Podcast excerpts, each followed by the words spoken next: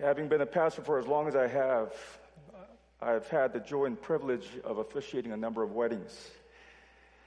And like you, I've attended a bunch. But one of the parts of the wedding ceremony that I love is when the groom first lays eyes on his bride. You know what I'm talking about? The wedding party has all walked in and everyone has taken their place. That's when the music typically changes, the doors reopen, and there's the bride standing there with her on her father's arm. And everyone oohs and ahs at the beautiful bride. And then they all turn to look at who? The groom. Why? Because they want to see the look on his face as he gazes upon his bride in all her splendor and all her glory. And most guys are beaming with pride, right? They got a smile from ear to ear. And some guys get emotional. Some guys get very emotional, like yours truly. I was an emotional wreck at my wedding. When I saw Jean walking down the aisle, I was like, Are you kidding me? That girl is coming down to marry me. But in all the weddings that I've been a part of, I've yet to see a groom not exhibit the joy and the love, the delight, the absolute delight he feels as he looks at his bride. The Bible says that is just a glimpse, a tiny glimpse, a faint echo of how Jesus feels about his bride, the church. As many of you know, the church in Scripture is referred to as the bride of Christ. And we see this in passages like Ephesians 5, where Paul talks about marriage and how we as husbands are to love our wives as Christ loved his bride. And how did Christ love the church? He loved her to death. Literally. Jesus loved her to the point of laying down his life for her. And Paul tells husbands, love your wives like that. Now, the most mind blowing part in all this is what he says in verses 31 and 32. Therefore, a man shall leave his father and mother and hold fast to his wife, and the two shall become one flesh. This mystery is profound, and I'm saying that it refers to Christ and the church. What is Paul saying here? What he is saying is this marriage isn't ultimately about us. It's ultimately about God. In other words, God didn't get his inspiration for loving the church from marriage. No, the very reason he created marriage in the first place was to illustrate his love for the church. Think about that. From the very beginning, when God instituted marriage in the garden between the first man and woman, he didn't do it to cure the guy of his loneliness because marriage doesn't do that, in case you didn't know. He did it for the intent purpose of displaying to the world the love that Christ has for his bride. The love relationship that he has entered into with us, which is summed up in the word covenant. Jesus has made a covenant with us through his blood. And it's a covenant of love, a covenant of faithfulness that nothing in all creation will be able to, be able to break. And Pastor Ray preached powerfully on that last week. But marriage is to be a picture of that. And that is why we call it the covenant of marriage, right? Now, here's what's important for us to get. Listen carefully. The language of covenant is all over the Bible from Genesis all the way to Revelation. In fact, the very basis for how God relates to his people is through covenants. And we see this from the very beginning in his covenants with Noah, Abraham, Moses, David, and the nation of Israel. The very Old Testament literally means Old Covenant. Did you know that? And then we come to the New Testament or the new covenant that God has entered into with us through Christ. that because Jesus lived a perfect life we should have lived and died the horrendous death we should have died, we are forgiven of all of our sin and we have been adopted into the family of God, and that is an everlasting covenant that seals us today and will seal us for all eternity. Praise be to God. Now, the picture of covenant isn't limited to God and man. Don't miss this because this is huge. When the Bible speaks of covenants, it's not just vertical, it's also horizontal. In other words, the picture of covenant is also between men, specifically between God's people. And this too we see all throughout the Bible. For instance, friendship in the Bible. Did you know that the friendship or friendship in the Bible is defined in terms of covenant? And we see an example of this with David and Jonathan, who loved each other and made a covenant with each other. We see the language of covenant in, books like Nehemiah, where God's people entered into covenant with each other, how they're going to live together in life. And then we come to the New Testament. And we see passage after passage that talks about the nature of our relationship in the church. Passages like Ephesians 2, where Paul says the cross of Christ not only reconciled us to God, vertical, it reconciled us to one another, horizontal. He says Jesus died Get this, to make us one. Just listen to the language here, okay? Listen to the language. One new man, one body, fellow citizens, members of the household of God, joined together, built together. This is covenant language. And what Paul is telling us is that as recipients of a new covenant, we are members of a new community. A community made up of people who have entered into covenant with each other. John Piper puts it like this The covenant that makes us belong to God makes us belong to each other. Therefore, our commitment to each other in the local church is a covenant commitment. Our covenant relationship to God creates and shapes our covenant with each other.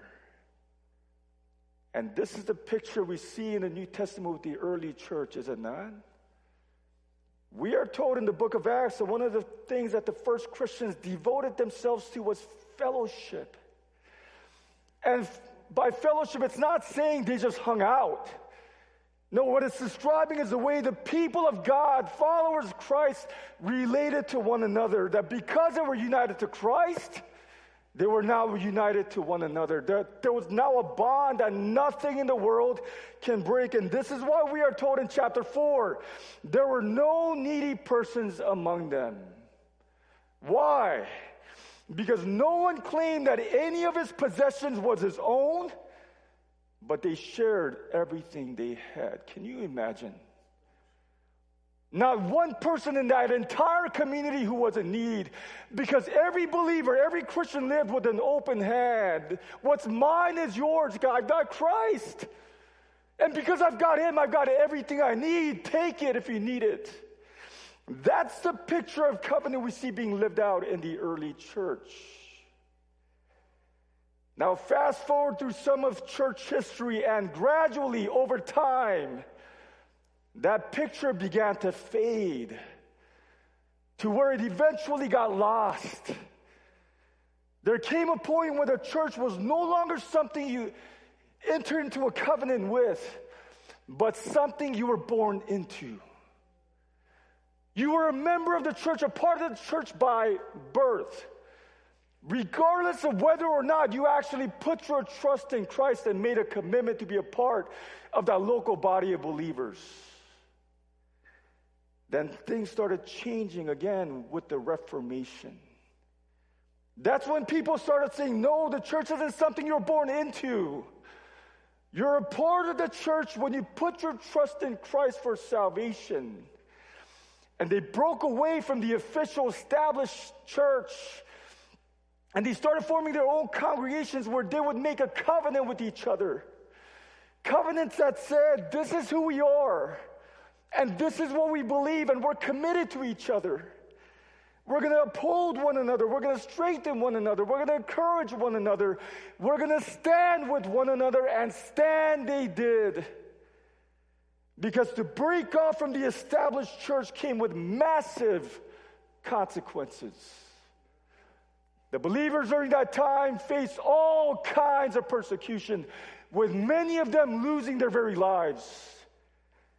But at the risk of losing it all, these believers came together and stood together and encouraged each other through it all. And this is the picture of the church that is until the 19th century into the 20th century.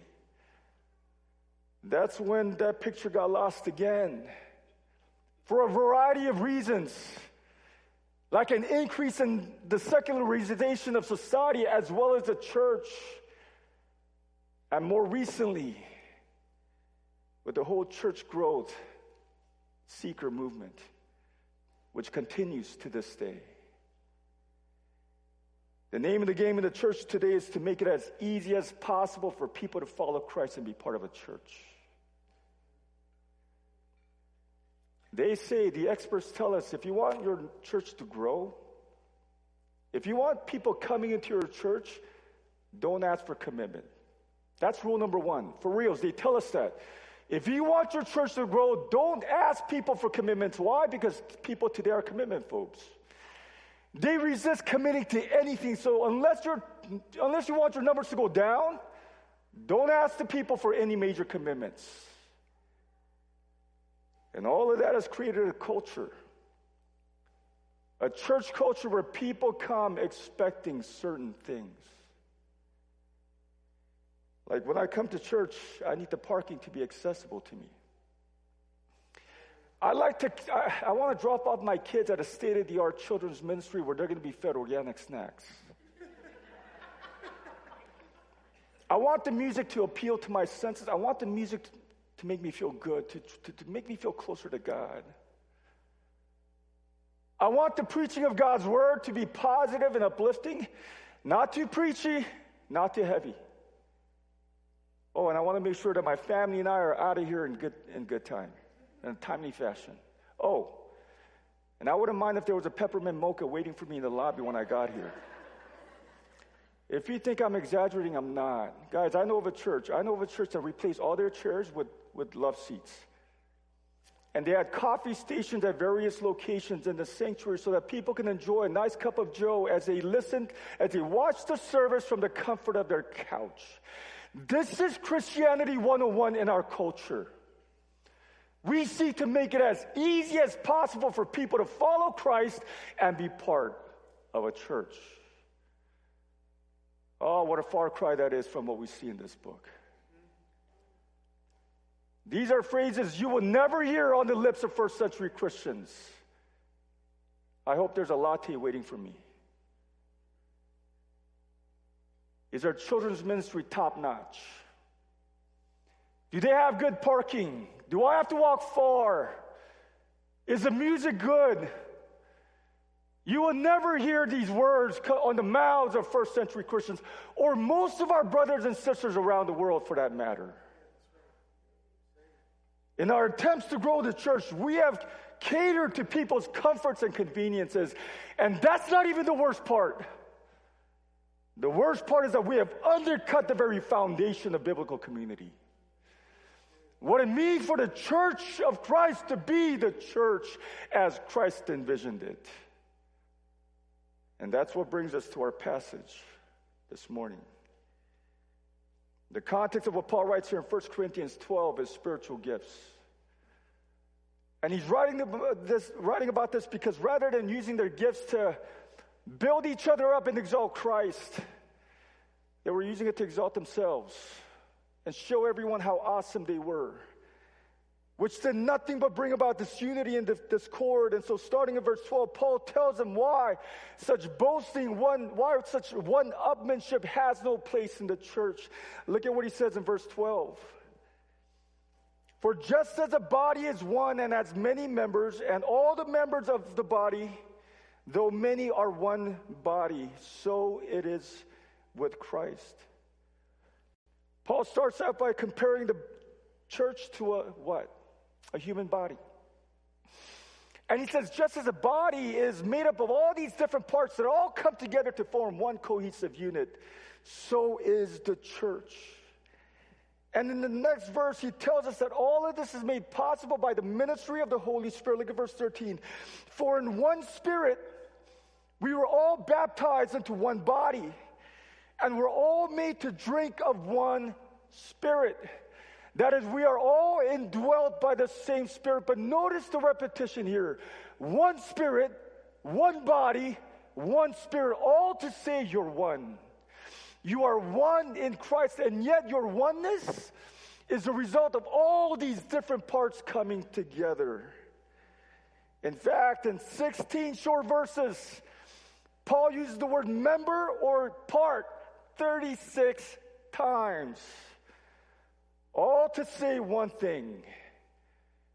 And it is that although you were saved individually, listen, although you were saved individually, you were born into community. Don't miss this. Every single one of us that is in Christ, every single true believer is saved to be part of a greater body.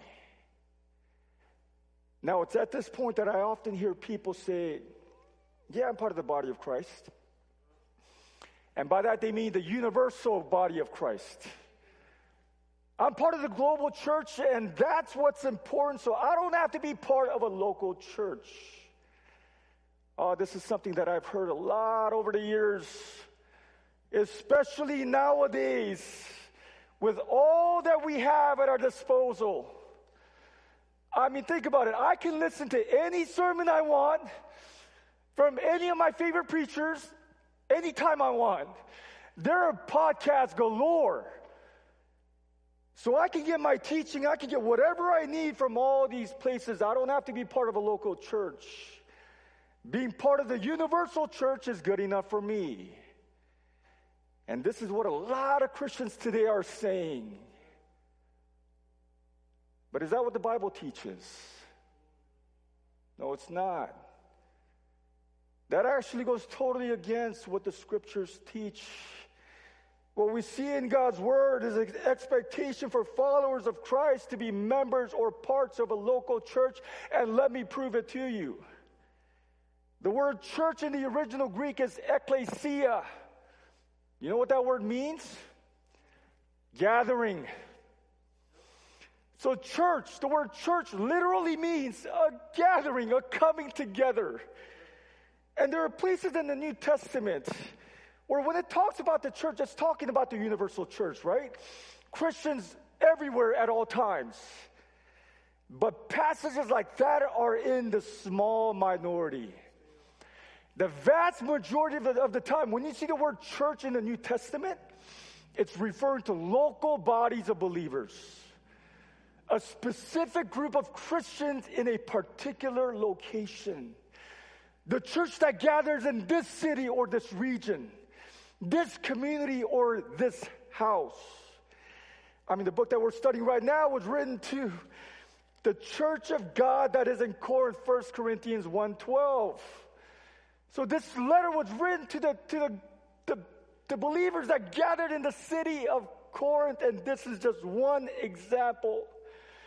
But the dominant use of the word church in the New Testament is a picture of local bodies of believers to which individual followers of Christ belong.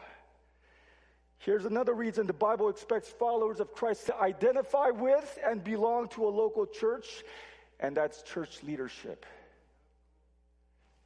Guys, listen to Hebrews 13, 17. This is a heavy text. Obey your leaders and submit to them. For they are watching, for they are keeping watch over your souls as those who will have to give an account. Let them do this with joy and not with grumbling, for that would be of no advantage to you. Talk about a sobering passage. It says, I, as a pastor, as a leader in the church, will one day stand before God and give an account for the people that I've led. Which leads me to ask, who are the people I will give an account for? Will I give an account for every believer in the global church across the world? No, I will give an account along with every other pastor and elder here at Living Way Community Church. We will give an account for everyone who is a member or a part of this body. Now, think about the first part of the verse. God's word commands you, as a follower of Christ, to obey and submit to your leaders. Does that mean you're supposed to obey and submit to every leader that exists in the global church of Christ? Of course not. This is meant to be applied to the specific church that you are a part of. Let me give you one more reason the Bible expects believers to be part or members of a local church, and that's church discipline. In Matthew 18, Jesus outlines a process by which we address unrepentant sin in the church. First, he says, Go to that person alone and address him one on one. If he blows you off, if he doesn't listen to you, take one or two people with you. And if he blows all of you guys off, get away from me, then he says, Tell it to the church. Does that mean we send an email blast to all the churches in existence and say, hey, look at what this person's doing? No, that means tell it to the church that that person belongs to. And then Jesus says, if, the church, if, they, if they refuse to listen to the church, we are to what? We are to then remove that person from the church. You are no longer welcome in this community. Now, you put all that together you bring all that together and you realize that what the Bible teaches flies straight in the face of American individualism. And to be honest, it flies directly in the face of much of our contemporary church culture. And it's not asking, where do you get your sermons? It's not even asking, where do you attend worship? No, it's asking, where have you committed yourself? Which local body have you entered into covenant with? Where you are committed to gathering every week to worship the Lord and study His Word. Where you care for one another, where you hold each other accountable, encourage one another, and serve each other through your gifts. Where is that for you? That's what the scriptures are asking. And that's what Paul says in verse 14. Look at it. For the body does not consist of one member, but of many. If the foot should say, Because I'm not a hand, I do not belong to the body, that would not make it any less of a part of the body. And if the ear should say, Because I'm not an eye, I do not belong to the body, that would not make it any less a part of the body. If the whole church were an eye, where would the sense of hearing be? If the whole body were an ear, where would, the, where would be the sense of smell? But as it is, God arranged the members in the body, each one of them as He chose. If all were a single member, where would the body be as it is? There are many parts, yet one body. Paul here talks about the value and the importance of every member of the body. And we know this to be true, right? I mean, just think about the human body. Every part matters, every part is essential. Your body has no extraneous parts, no useless parts, no unwanted parts. Every part of the body has been constructed to fulfill a specific purpose. That's why Paul says it makes no sense for the foot to feel insignificant because it's not a hand. Because the hand can't do what it's supposed to do if the foot doesn't take it where it needs to go. In the sense, in the same way, the ear shouldn't feel it's any less a part of the body because it's not an eye. Because Paul says, if the whole body were an eye, can you imagine? A five foot six eyeball. If, if the whole body were an eye, how, how would you listen to beautiful music? Or listen to the preaching of God's word? You can't. The point is clear, is it not? The church is a body and it needs you. And guess what? You need it. You need the church more than you realize. Here's something critically important for you to get. One of God's primary agendas in your life and mine is to go to war against our self sufficiency. God is actively warring against a self sufficient, independent spirit. Why? Because that's the enemy of the gospel. That's why. Think about how you enter the kingdom of God. When you recognize your complete inadequacy, insufficiency, when you were utterly dependent on the grace of God. That's why a self sufficient, independent spirit is in direct opposition to what life in the kingdom of God is like and what life in the body of Christ is supposed to be. That's why when God saved you, He saved you to be part of a body. And this is why the Christian life is ultimately a life of interdependence, a life of interdependency. That as we walk in dependence on the Spirit of God, moment by moment, day by day, we are to walk interdependently with one another as we journey through life. If you're into bottom lines, here's the bottom line we need each other. Oh, church, we need each other. I need you and you need me. This is why no one person has been given all the gifts. And God could have done that, right? God could have given one person, Pastor Ray, all the gifts, and we just looked to him. but in his mercy, he didn't do that. in his wisdom, he spread them out throughout the church. He said, You get this one, you get that one. He spread them out so that we would rely on each other to experience all that God has in store for us. Again, I'm going to say it again we need each other. And if there's any generation, listen to me, if there's any generation that needs to hear this, it's this one. Because this generation, more than any other, has turned faith into a solo pursuit. It's me and God. It's me and God. And that's why experts now describe America as a nation of believers but not belongers.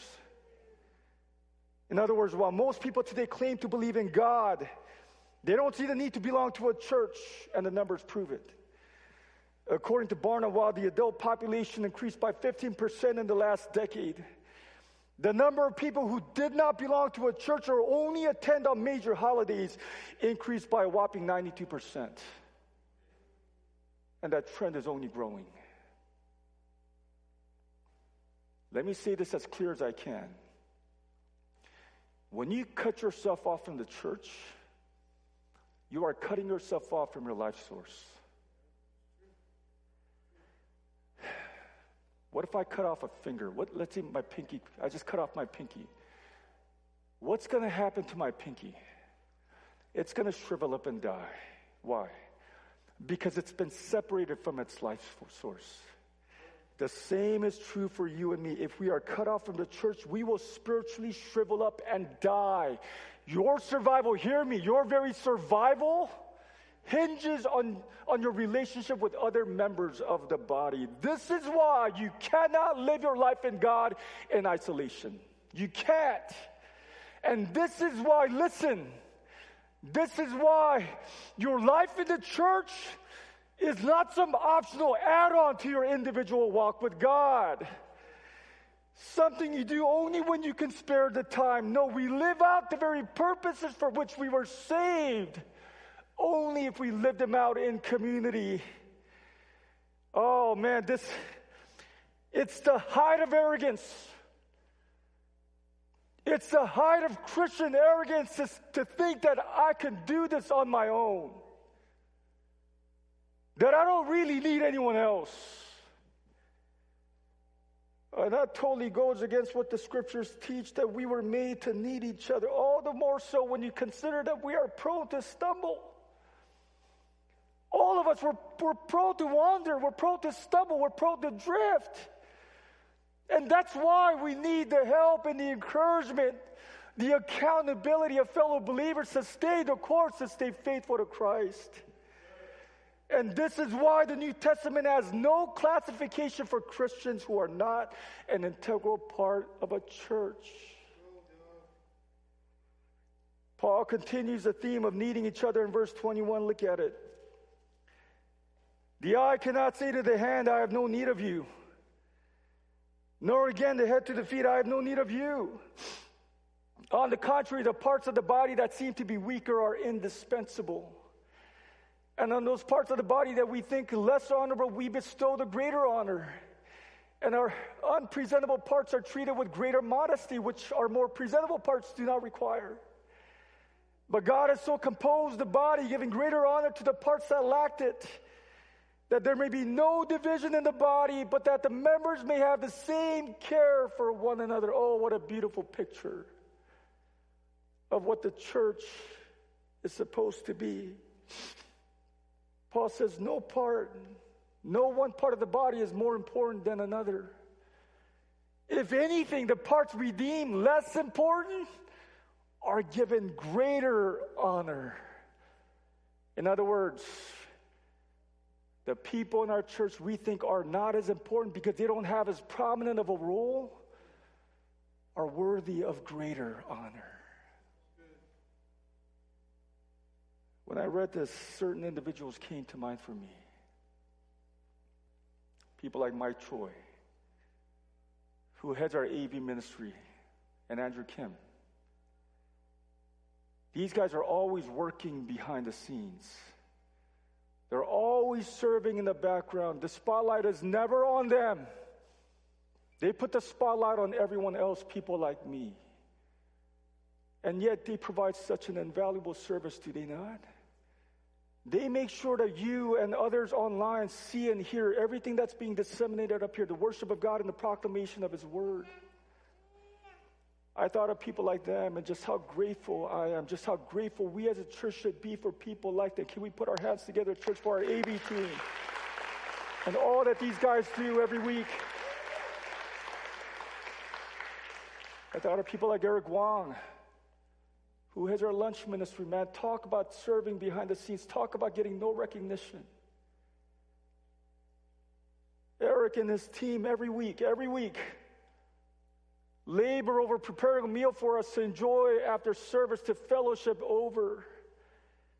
And these guys are tirelessly serving the church behind the scenes in ways that we don't even know. I'll give you an example. Last week we were supposed to have that picnic right across the, across the street at Victory Park, which Hurricane Hilary, the tropical storm, forced us to cancel. And you know what, when we canceled it? Friday. That's when the, we made the final, we, we, had, we, got, we had to cancel. That day, Tom Kim, he volunteered to prepare lunch for the whole church. We recognize people like that. We recognize people like Mickey Kim, who oversees our Kingdom Kids ministry, Joyce Choi, our toddler ministry, and all the teachers who, right now, even as I'm preaching, are instilling Christ in the hearts of our children. People like Sean Flores and John Choi, who open up and close our church, first to arrive, last to leave.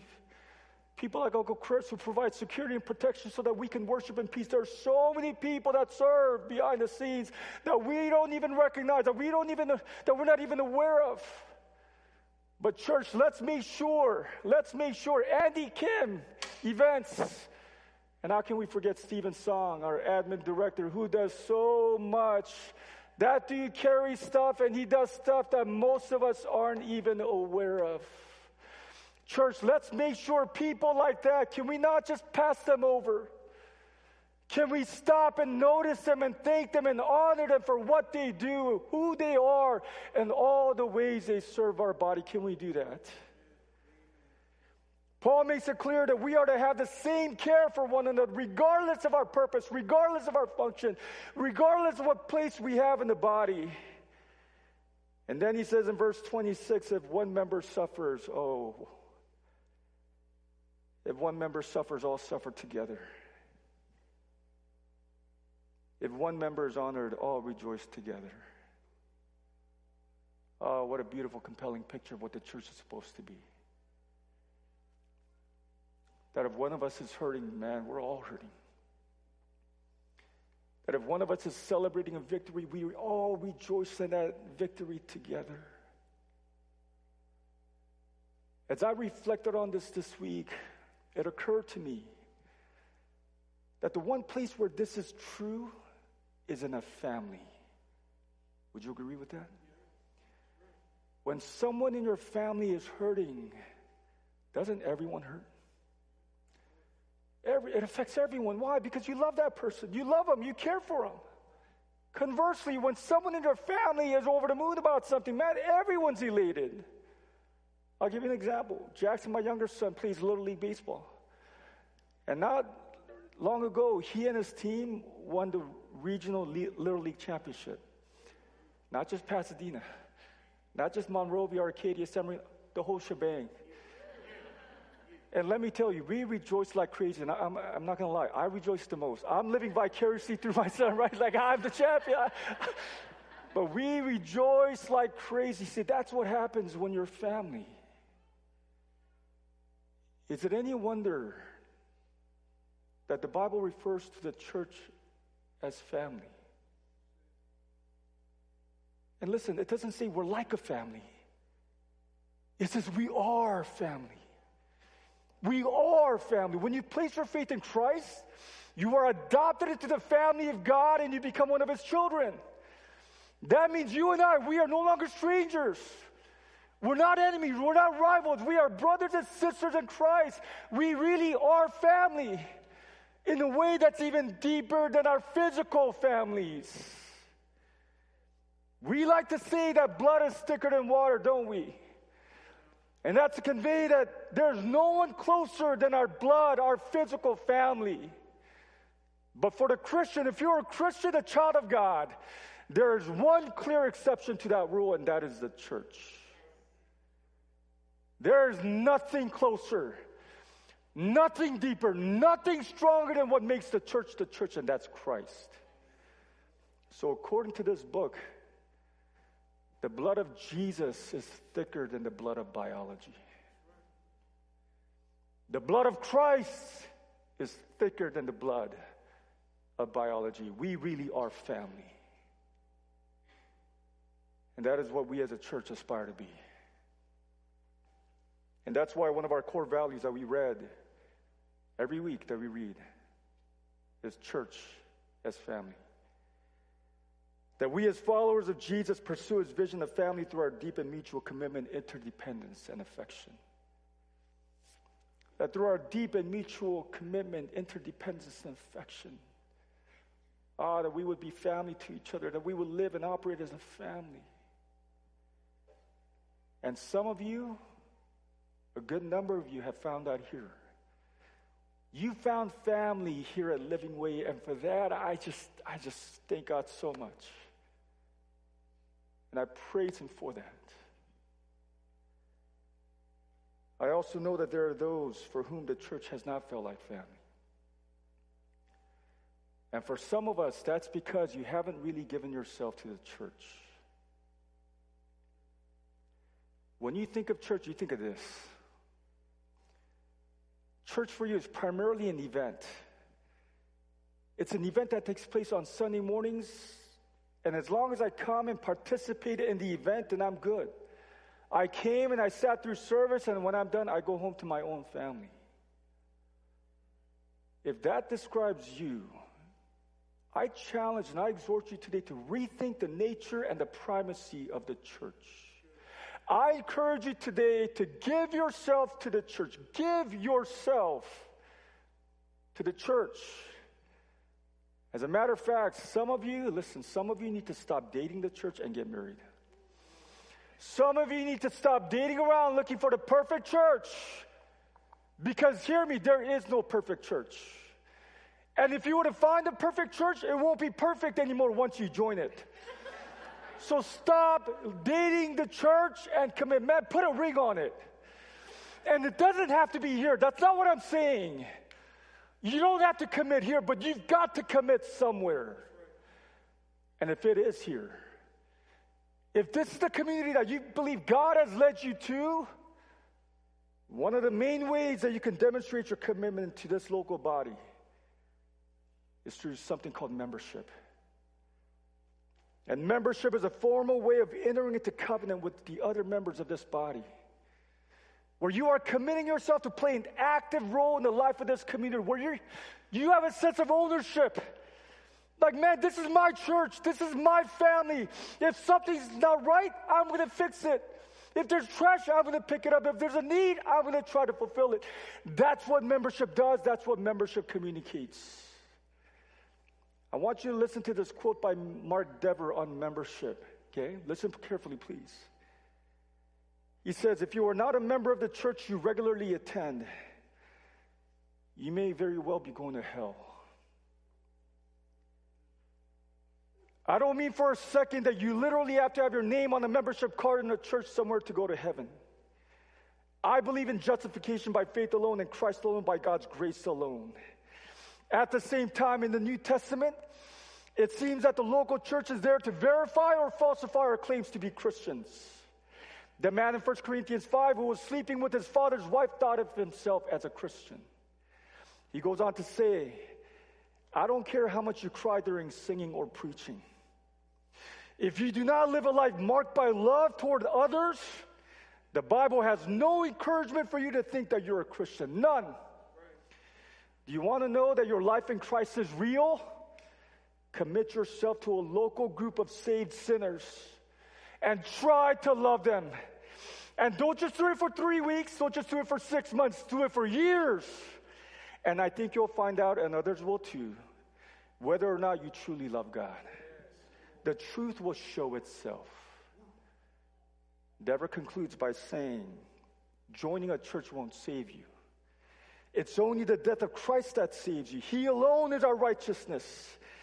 But if He really is our righteousness, if we really love Him who we have not seen, it will show itself by us loving those that we do see. End quote. That's good, and He is right. We are told in 1 John 4:20, if anyone says I love God and hates his brother, he is a liar. For he who does not love his brother whom he has seen cannot love God whom he has not seen. So I say it again, if Living Way is the place, the community that God, you feel like God has led you to, I want to encourage you to commit. Put down your roots. Put down your roots. Jim Elliot said this wherever you are, be all there. Wherever you are, be all there. And that's my encouragement to you. If this is where God has you, be all here. Be all in.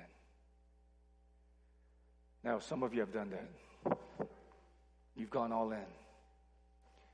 You've committed yourself to this church, you've become a member, and you serve and you give.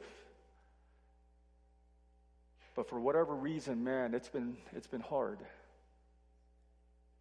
It's been a challenge for you to feel like this is family. And that's not for lack of trying, right? It's not for, it's not for lack of seeking it out. No, you came here wanting to find family, wanting to make meaningful connections with like minded believers. But again, for whatever reason, it's been real hard finding that.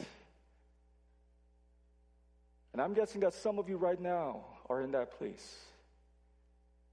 And you're feeling discouraged, perhaps disillusioned. And you feel like giving up and quitting the church. If that's you, here's what I want to say don't quit. Don't quit. Don't quit. Because, see, one of the things that actually makes the church feel like family is not leaving when things get hard. I know that sounds counterintuitive because it is. Most people leave a church when it gets hard, when the thrill is gone, when it's not as exciting as it once was, or when there's conflict, or I've got issues with certain people at the church, they leave. Thinking that I'm leaving all my problems behind, only to find in their new church the very issues that they were having at the previous one.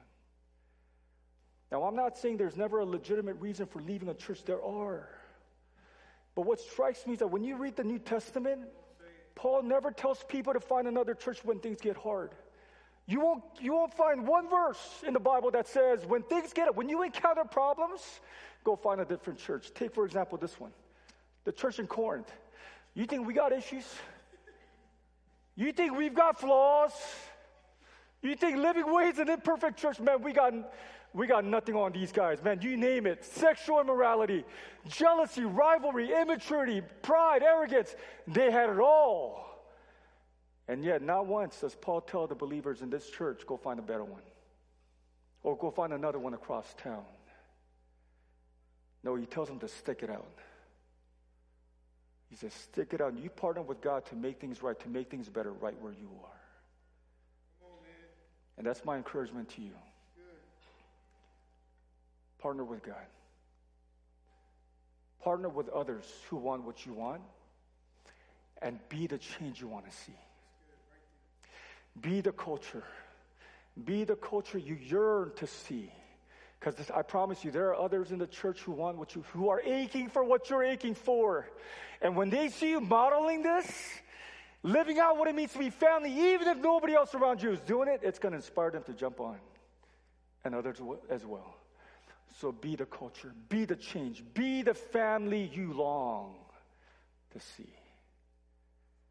And there is no better place to live that out than in our DCs, our small groups. I'm so glad, I'm so thankful that our DCs are back up. And if you're not part of one, I encourage you today, join one. Guys, what if, what if this fall,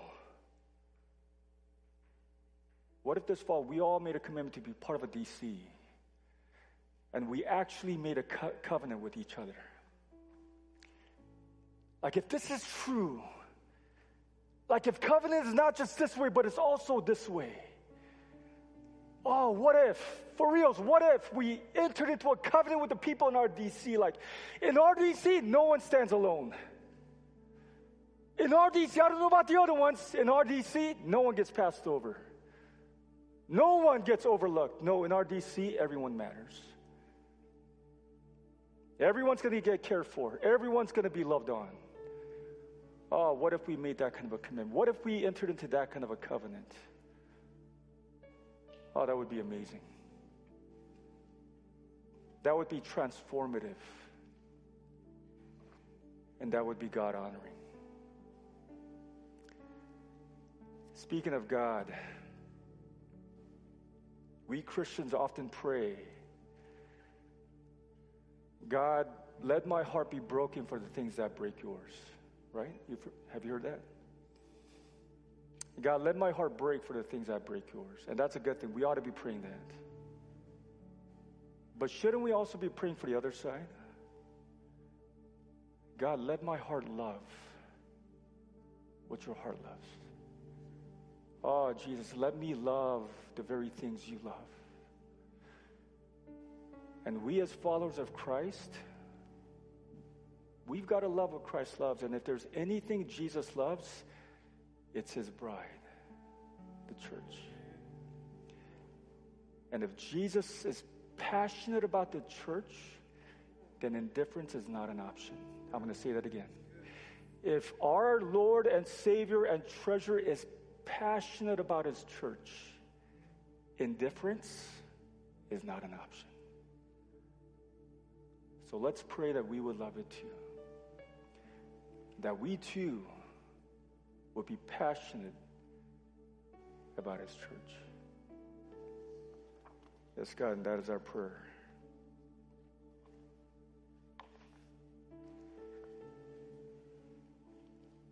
God, let us love. Let our hearts love what you love. And Jesus, you love your church, your bride.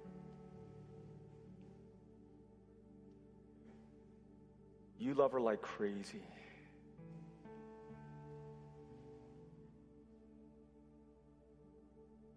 God, will you give us your heart? God, meet each one of us where we are. God, meet us where we are. Some of us love your church. Some of us are on the fence. We're not sure yet. And there are some of us, God, who are just checked out, who have not taken it seriously. God, would you in your grace meet each one of us where we are? Thank you, God, that there's no condemnation for those who are in Christ Jesus. Thank you, God, that there's grace upon grace, mercy upon mercy, love upon love.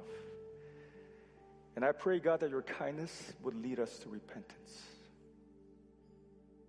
that your kindness, your gentleness, your love, your compassion, God, that it would turn our hearts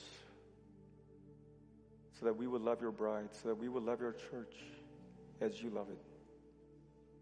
And I pray that for every heart, every heart here, and every heart within the sound of my voice. God, I pray that you would give us a heart for your church, knowing, Jesus, that you loved us to death. You gave, gave your very life, not only so that we can be one with you, but so that we can be one with each other. So, God, make us one. Oh, God, this is, this is, this has to be a supernatural work. God, would you make Living Way one?